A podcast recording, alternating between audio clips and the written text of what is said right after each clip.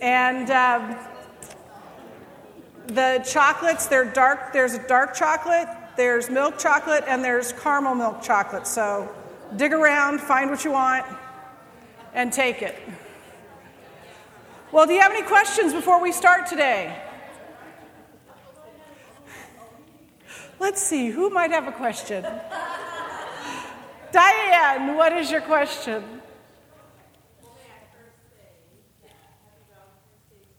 Thank you. Thank you. You're very kind. I love you too. Thank you.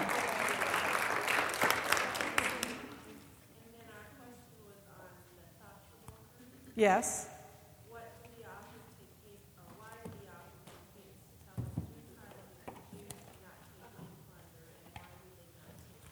Right. Why did the author tell us three times that the Jews did not take plunder, even though the law said allowed them to take plunder? Um, and then what was the second part of that? Why would they not? And I will touch on that just real briefly at the end. If I don't do a good enough job on it, come grab me after class. But I don't want to talk about it outside of the context that we're going to talk about it in. So, uh, yes, yeah, Susan.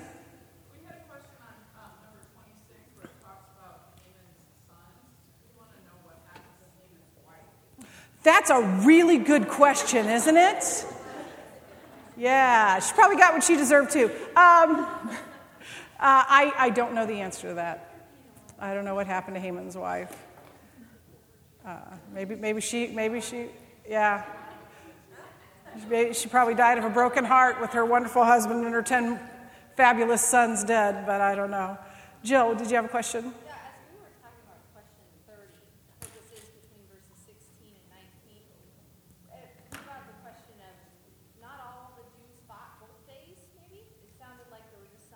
Right. It's kind of convoluted, isn't it? Right. Right.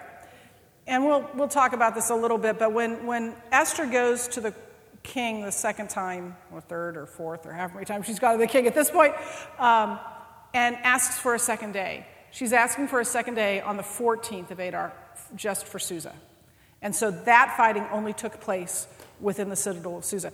And so the author is basically the author is just trying to tell us because of that, because there were two days of fighting, they didn't celebrate till the 15th, and everybody else was celebrating on the 14th, and that's why rural Jews celebrate Purim, which we're going to talk about today, on the 14th, and, and you know those in Susa celebrate on the 15th. He's just trying to just explain why they, it's celebrated on different days in different places. And, and I don't think it is now, actually. Uh, but I think it's celebrated for two days, though. Be that as it may. Uh, I think that that actually is a really good, really good evidence that it's a true story. Why even explain that? Why even bring up the second day? Why even? Because he's trying to explain to his readers who would have understood. Well, but why do they celebrate it then and we celebrate it now? So, uh, good, good evidence of a true story. And probably written not all that long after the events. Okay, any other questions? Let's pray.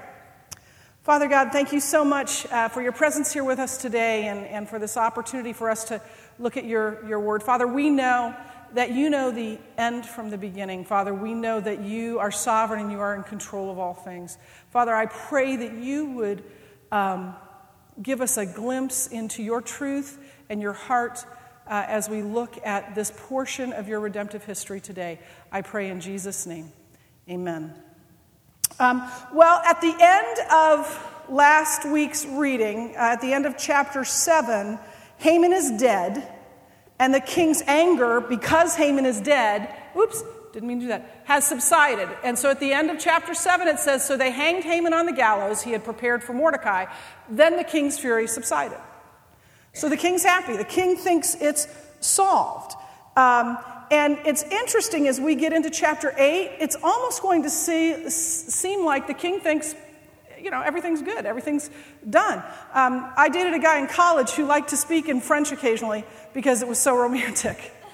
Uh, but he was not, because one of the things he loved to say was, uh, there's just the slightest chance that he and his wife listen to this online. But anyway, uh, I hope not. Um, he used to say to me, Je vous aime, je vous adore, que voulez-vous plus encore? Which he loved to tell me means, I like you, I love you, what more do you want? And, and you get to this part of, in chapter uh, 8, uh, that it almost seems like that's what uh, the king is saying. I've killed Haman. What more, what more can I do? What more do you want from me? It's done. Um, which gives us an, some insight into the king's concerns. That, that his anger subsided with Haman's death, not with the uh, changing of the law or the counteracting of the law. Because he's not angry that Haman wanted to commit genocide. He's not angry that Haman wanted to kill the queen's people. It's his pride that has made him angry. He's, he's angry because Haman has dishonored the king. Haman, Haman has um, dishonored him in front of his people, in front of the court, in front of the queen by manipulating Xerxes to sign a law that made him look bad. Now, he didn't bother to get all the facts, but it made, that's why he's angry. His pride has been injured. He has, as Asian cultures sometimes say, he has lost face with his people. And that's why he's angry. And, and Haman's ex- execution has solved that, so he's good. You know, it's, it's taken care of as far as he's concerned. It's ironic that it, is, it was Haman's pride that drove him to attempt to kill the Jews in the first place. I think Haman uh, would be the, the poster child of Proverbs 16, 18. Pride do, truly does come before a fall. So Esther now is. Why does this thing take time to warm up? I don't understand. Why do you not hear?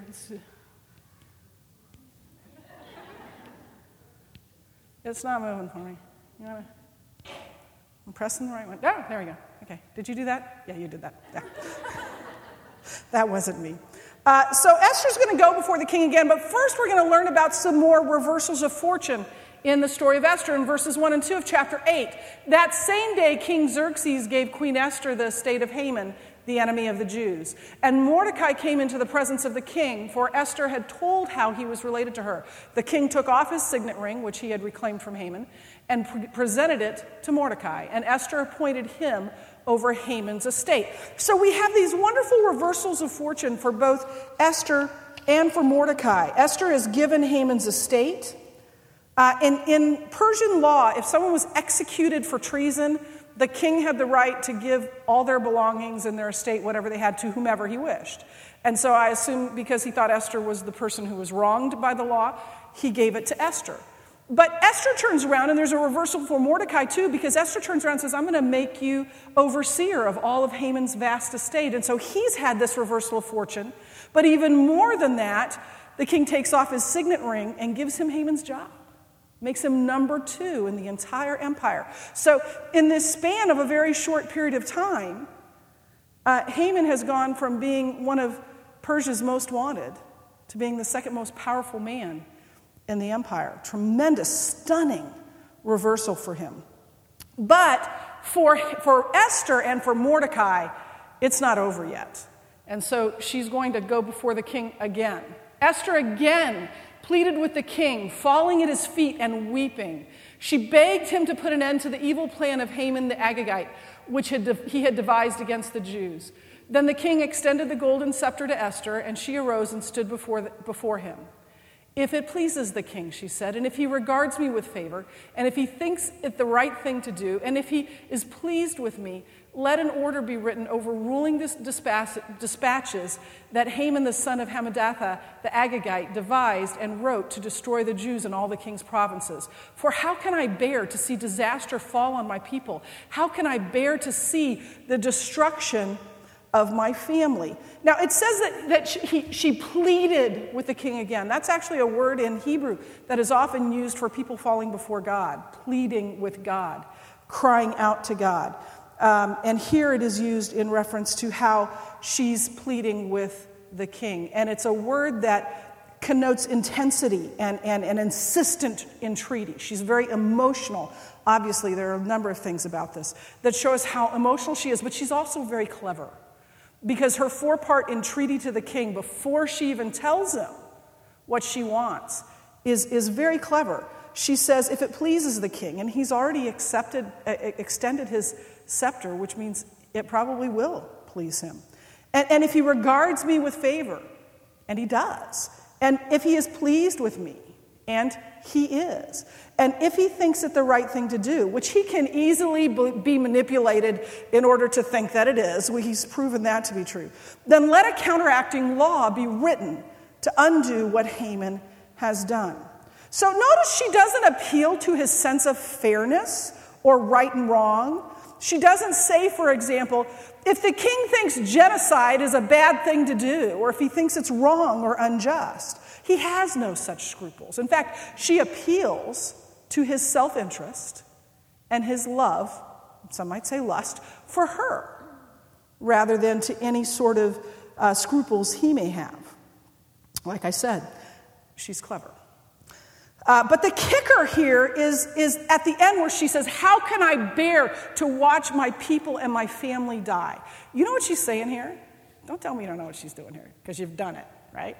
If you really love me, Xerxes Poo, you'll write a counteracting edict so I don't have to watch my people die.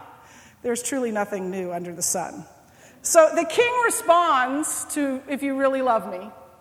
King Xerxes replied to Queen Esther and to Mordecai the Jew, Because Haman attacked the Jews, I have given his estate to Esther, and they have hanged him on the gallows.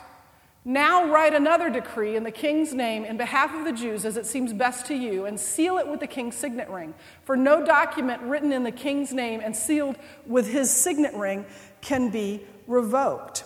I, I love picturing what's going on in this scene. Because she's begging him what to do and she starts out he starts out really with je vous aime je vous adore. I like you i love you what more do you want? He starts out by saying i killed haman i gave you all this stuff what more could you possibly want?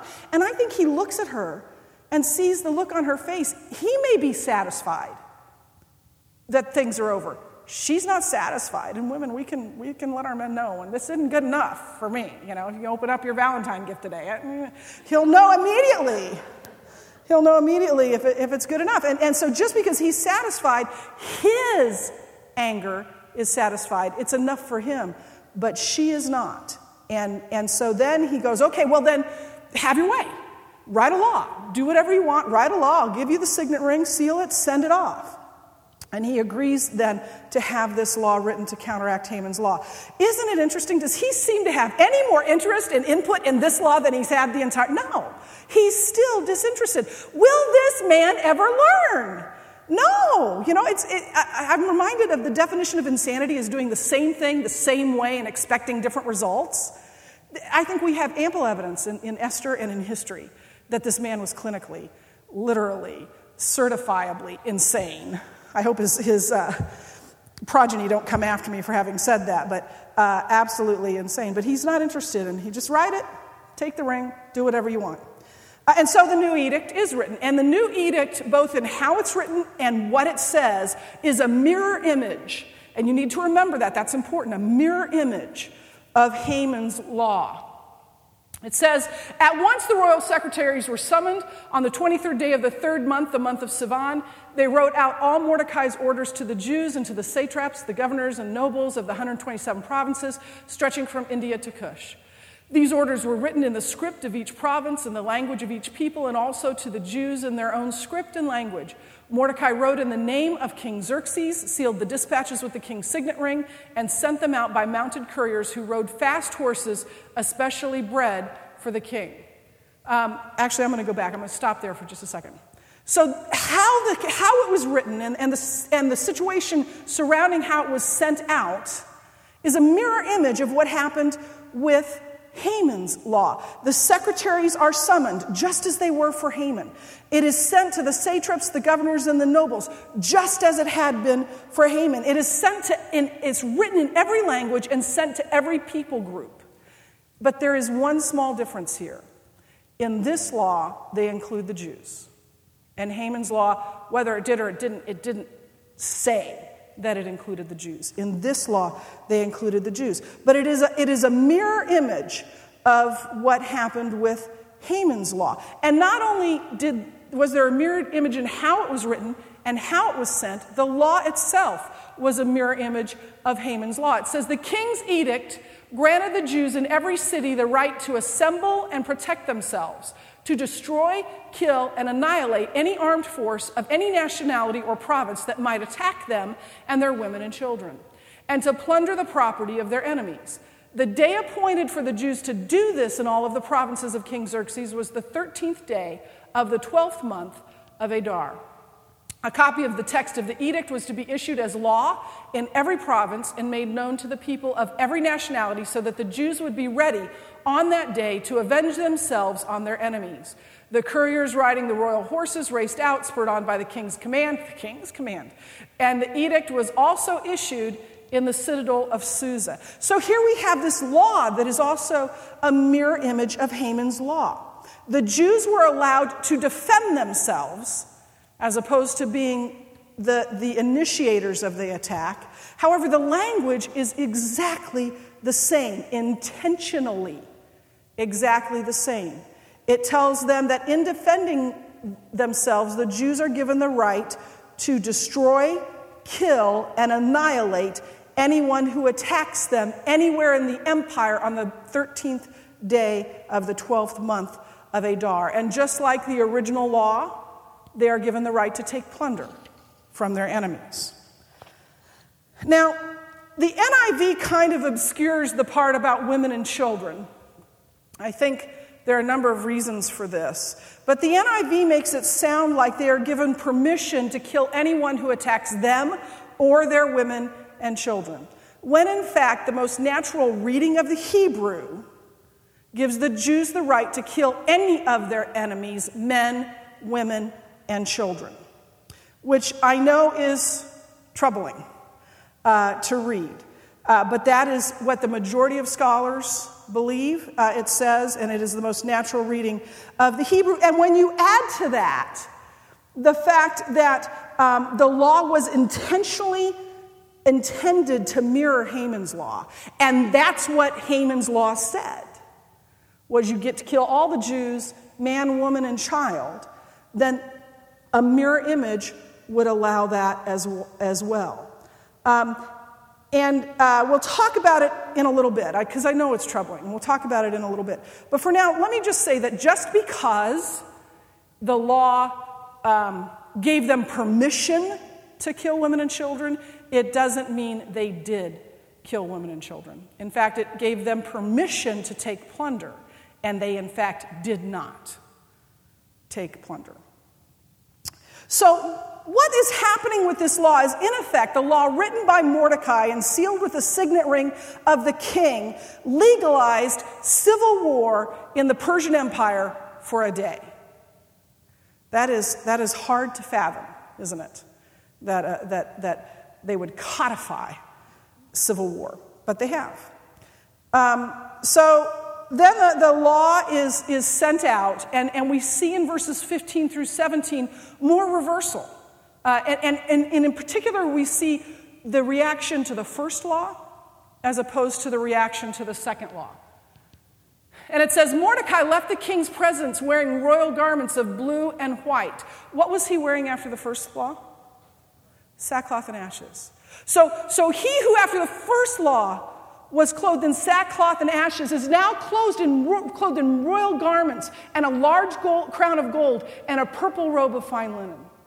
And then what was the reaction to the people in Susa after the first law? It says they were confused. They were bewildered. And here it says, and the city of Susa held a joyous celebration. So the city of Susa, that at the first law was bewildered, they were confused. What is going on? Is now celebrating. And remember, for the Jews, the Jews reacted to the law with fasting and weeping and mourning. And here now is how they are reacting. For the Jews, it was time, it was a time of happiness and joy, gladness and honor. In every province and in every city, wherever the edict of the king went, there was joy and gladness among the Jews, with feasting and celebrating. And many people of other nationalities became Jews because fear of the became Jews because fear of the Jews had seized them. So these people who had been in mourning are now celebrating. So this has been a reversal for everyone. And then tagged on at the end, it tells us of this, these conversions of some of the Jews. It's interesting that the Hebrew verb that they became Jews is used nowhere else in the Old Testament. It's the only place that it's found in the Old Testament. Um, and it does not say that they became Jews because they feared God and all he had done in destroying Haman. It has nothing to do with that. They feared, well, frankly, they feared Mordecai. He was the second most powerful man in the nation, in the empire now, and he wrote the edict. And so they feared the Jews. So these were likely not very sincere conversions, they were just afraid.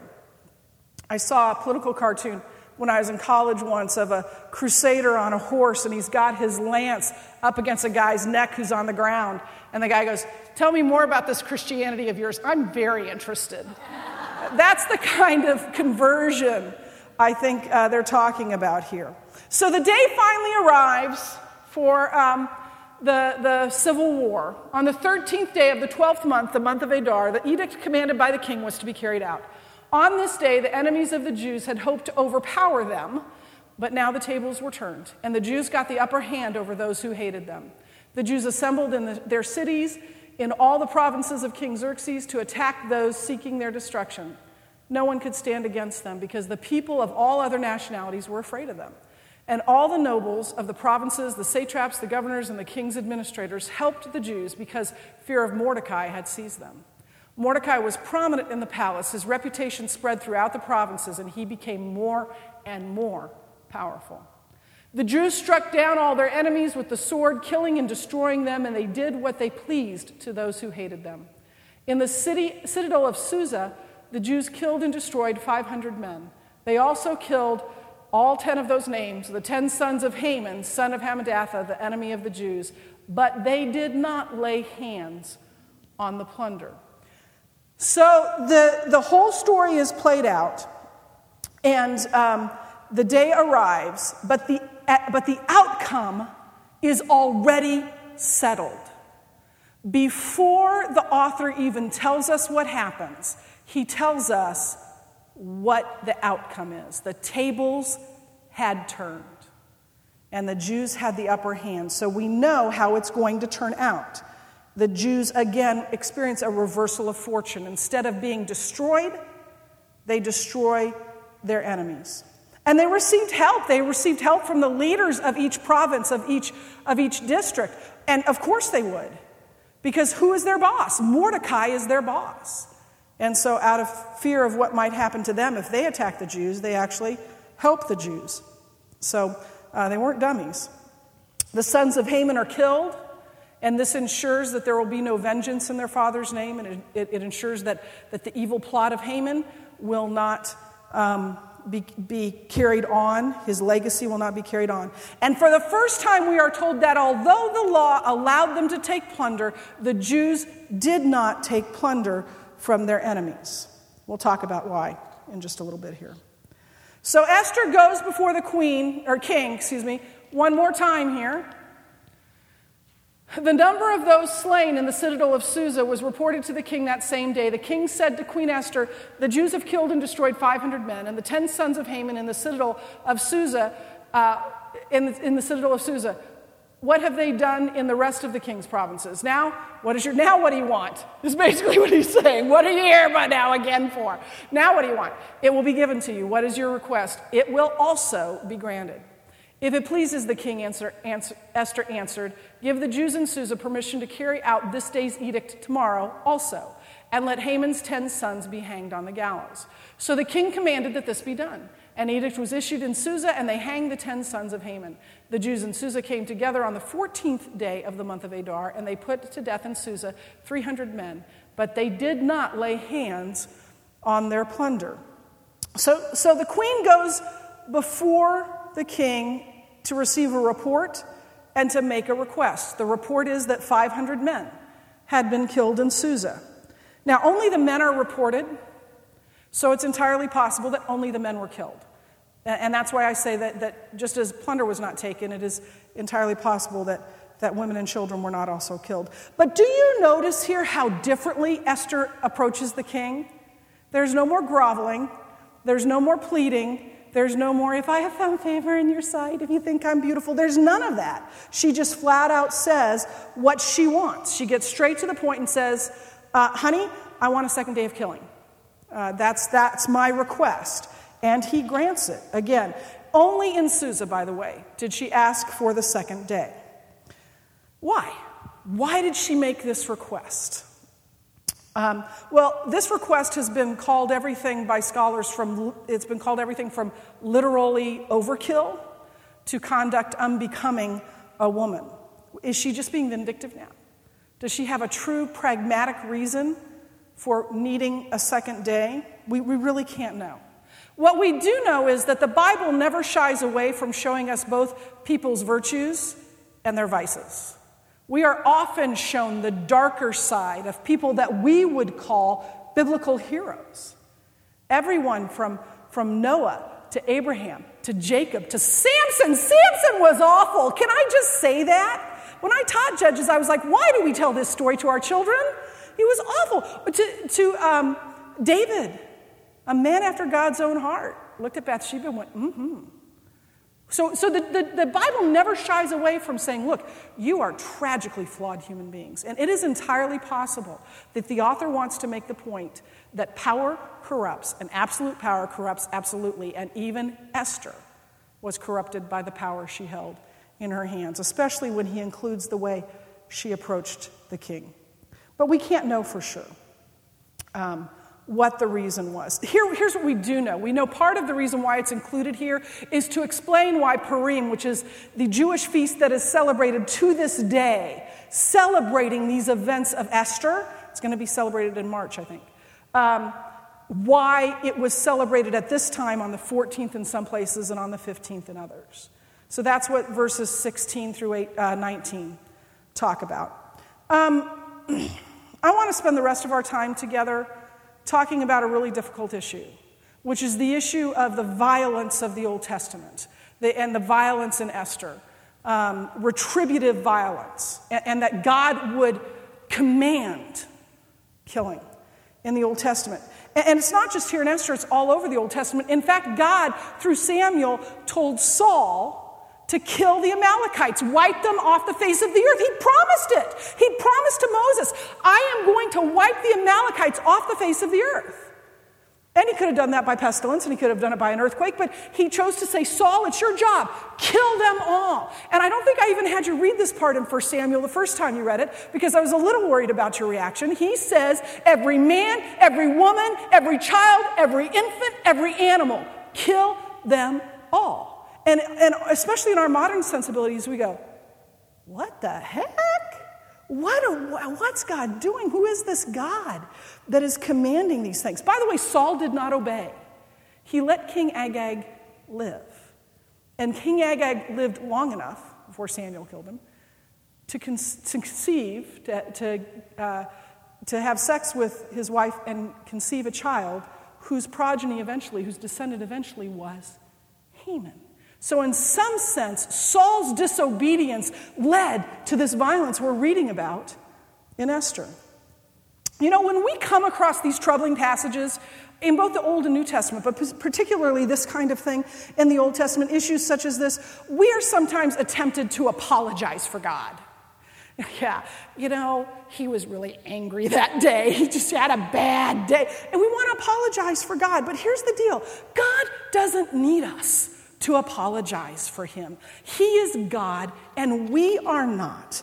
And he knows what he is doing. He knows exactly what he is doing. He is in control. And he also knows that as God, he has a right to do all of the things he's, he does, and they are all within the confines of his perfect character.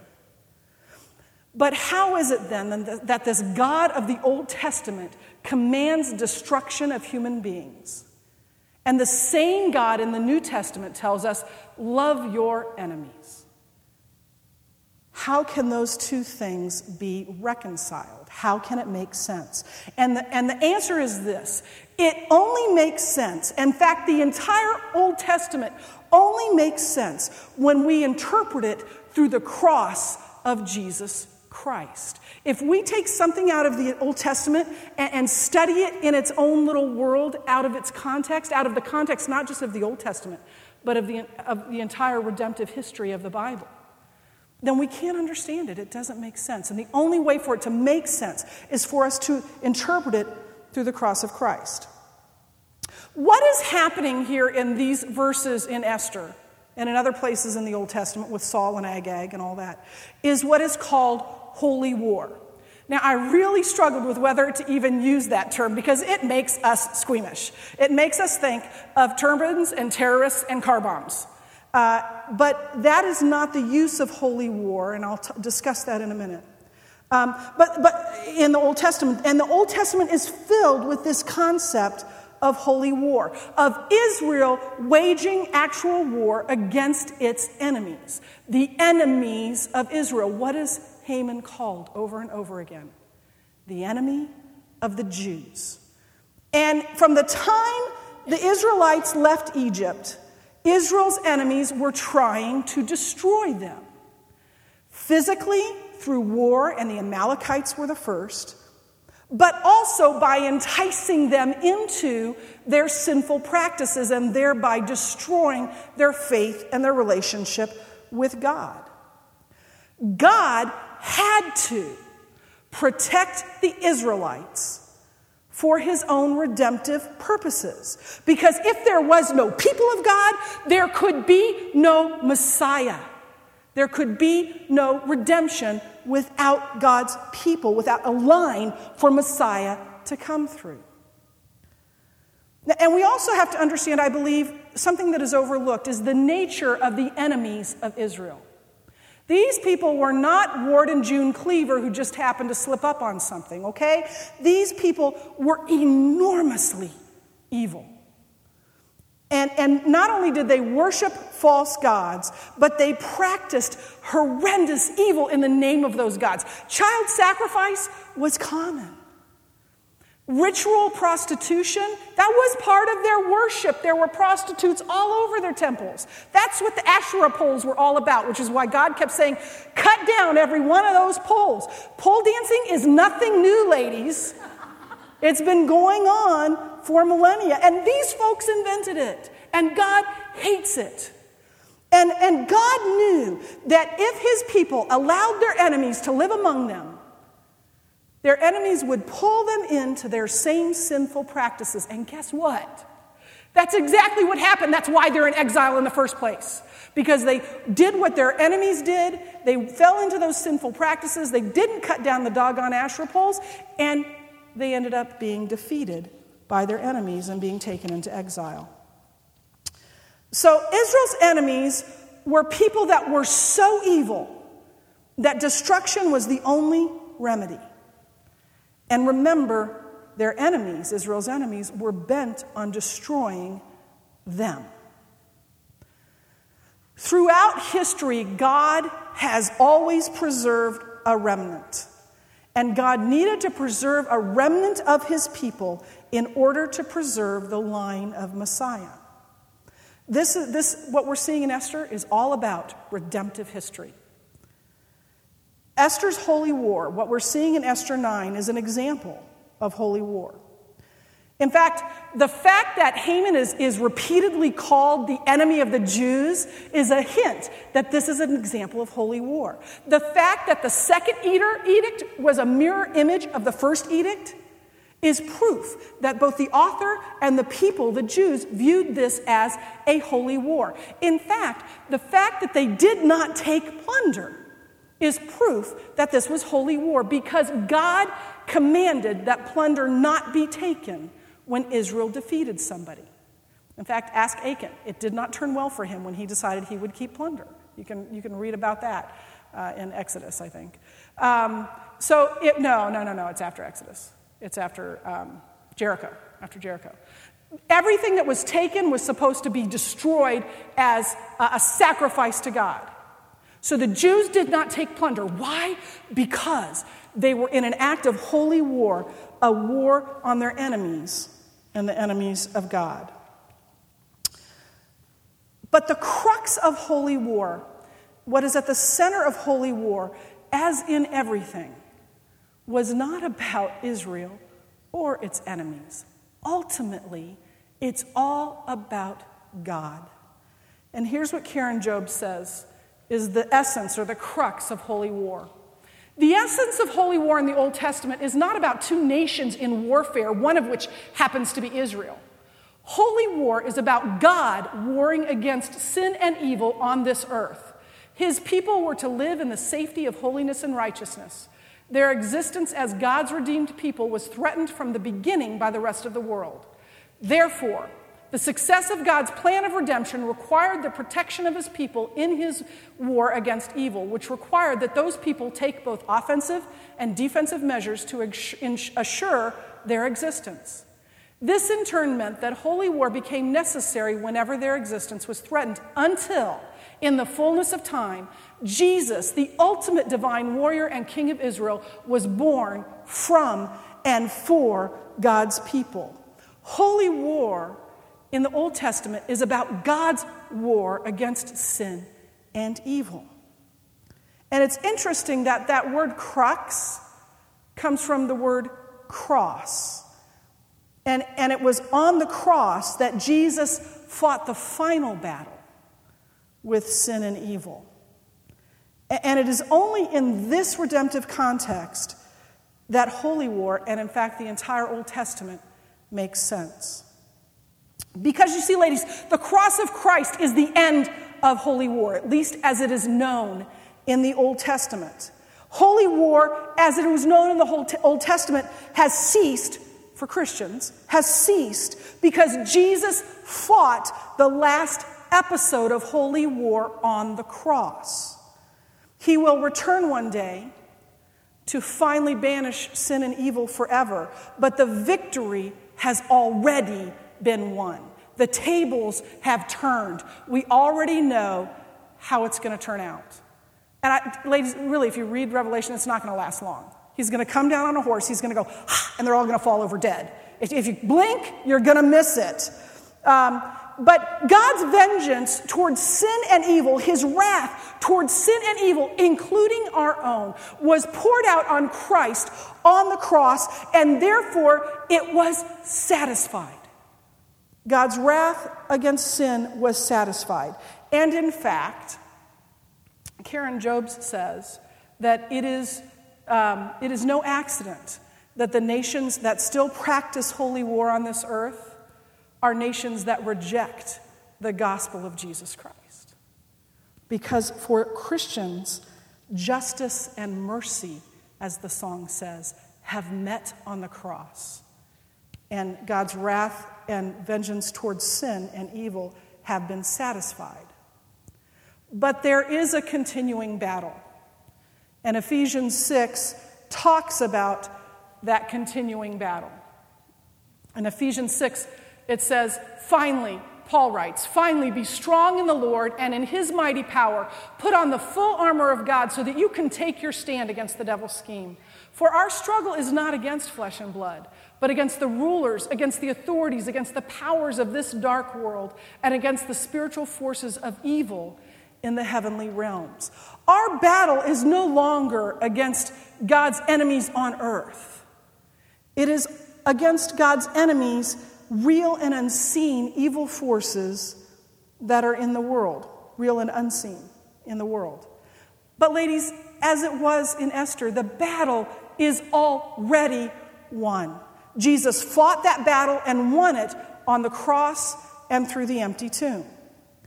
But the battle is not against human beings, it's against Satan and his minions. And the, and the, the weapons that we use come from the empowerment of the Holy Spirit. If you read all of um, Ephesians 6, you'll see that our weapons are righteousness and, and faith and the gospel of peace, among other things which come to us through the power of the Holy Spirit. The battle in this case is for the human heart. It's our own personal struggle against sin, our own battle against sin in our, our, our own lives. But it's also the battle for the hearts and minds of people out there that don't know Jesus. The last thing Jesus said in Matthew 28 is Go and make disciples of all nations, teaching them to do what I have commanded you. And I will be with you always to the end of the age. And so the battle is for the hearts and minds of others, the Great Commission. Um, and, and this victory as well is only possible because Jesus has fought the final holy war on the cross, and he's risen from the dead, and he's ascended to heaven, and we are therefore empowered by the Holy Spirit in this battle.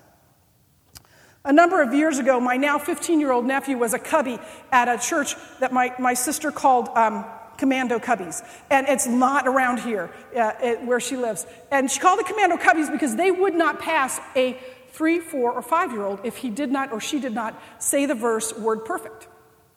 They had to get every word perfect or, eh, no, you don't pass.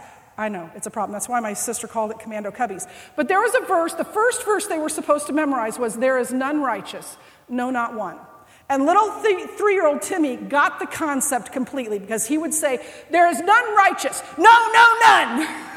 and he got it, but they wouldn't pass him. You know what? Timmy was right. There is no one righteous.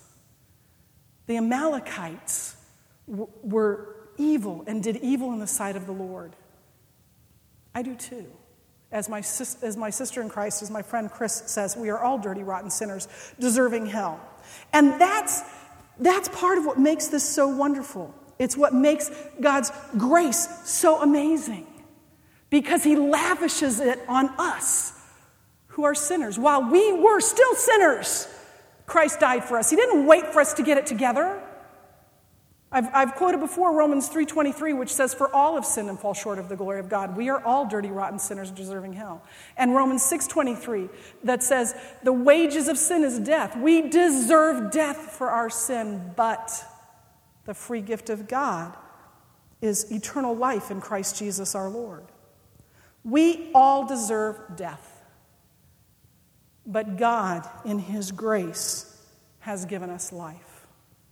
We cannot save ourselves, but Jesus, in his love for us, has hung on a cross so we can be saved.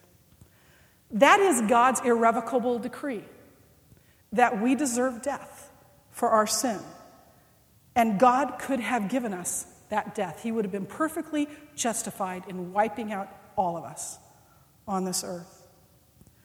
And in, but instead, he sent a counteracting decree in the form of his son. Karen Jobes says just as Xerxes, king of Persia, could not simply rescind the first decree of death, God, king of the universe, cannot simply rescind the decree of death pronounced in the Garden of Eden against humanity. Instead, he issues a counter decree of life, the gospel of Jesus Christ. Because God did not simply rescind the curse of death on humanity, his counter decree of redemption necessarily resulted in the incarnation of his son, and in that son's death on a cross. And this counter decree that God sent in the form of his son was initiated long ago when God chose for himself a people through whom he would achieve his purpose of redemption. God's people were no more holy than the, than the Amalekites, than the people around him, them, and the truth is, neither are we. But God, in His mercy, set in motion a plan of redemption. When I first started thinking about this lecture, I thought, great, death, destruction, plunder on Valentine's Day. How is that appropriate? But I now realize that it, was it is extraordinarily appropriate because all of it, everything in the Old Testament, even the stuff that makes us squeamish, like, the, like Esther 8 and 9, points forward to this. For God so loved the world that he gave his one and only Son, that whoever believes in him should not perish, but have eternal life. Thank you, Jesus. Happy Valentine's Day. Let's pray. Father God, thank you so much that in your mercy, in your amazing grace, you have given us life instead of death because you love us that much. Father, may we reflect that love to the world. I pray in Jesus' name. Amen. Thanks, ladies. Have a good day.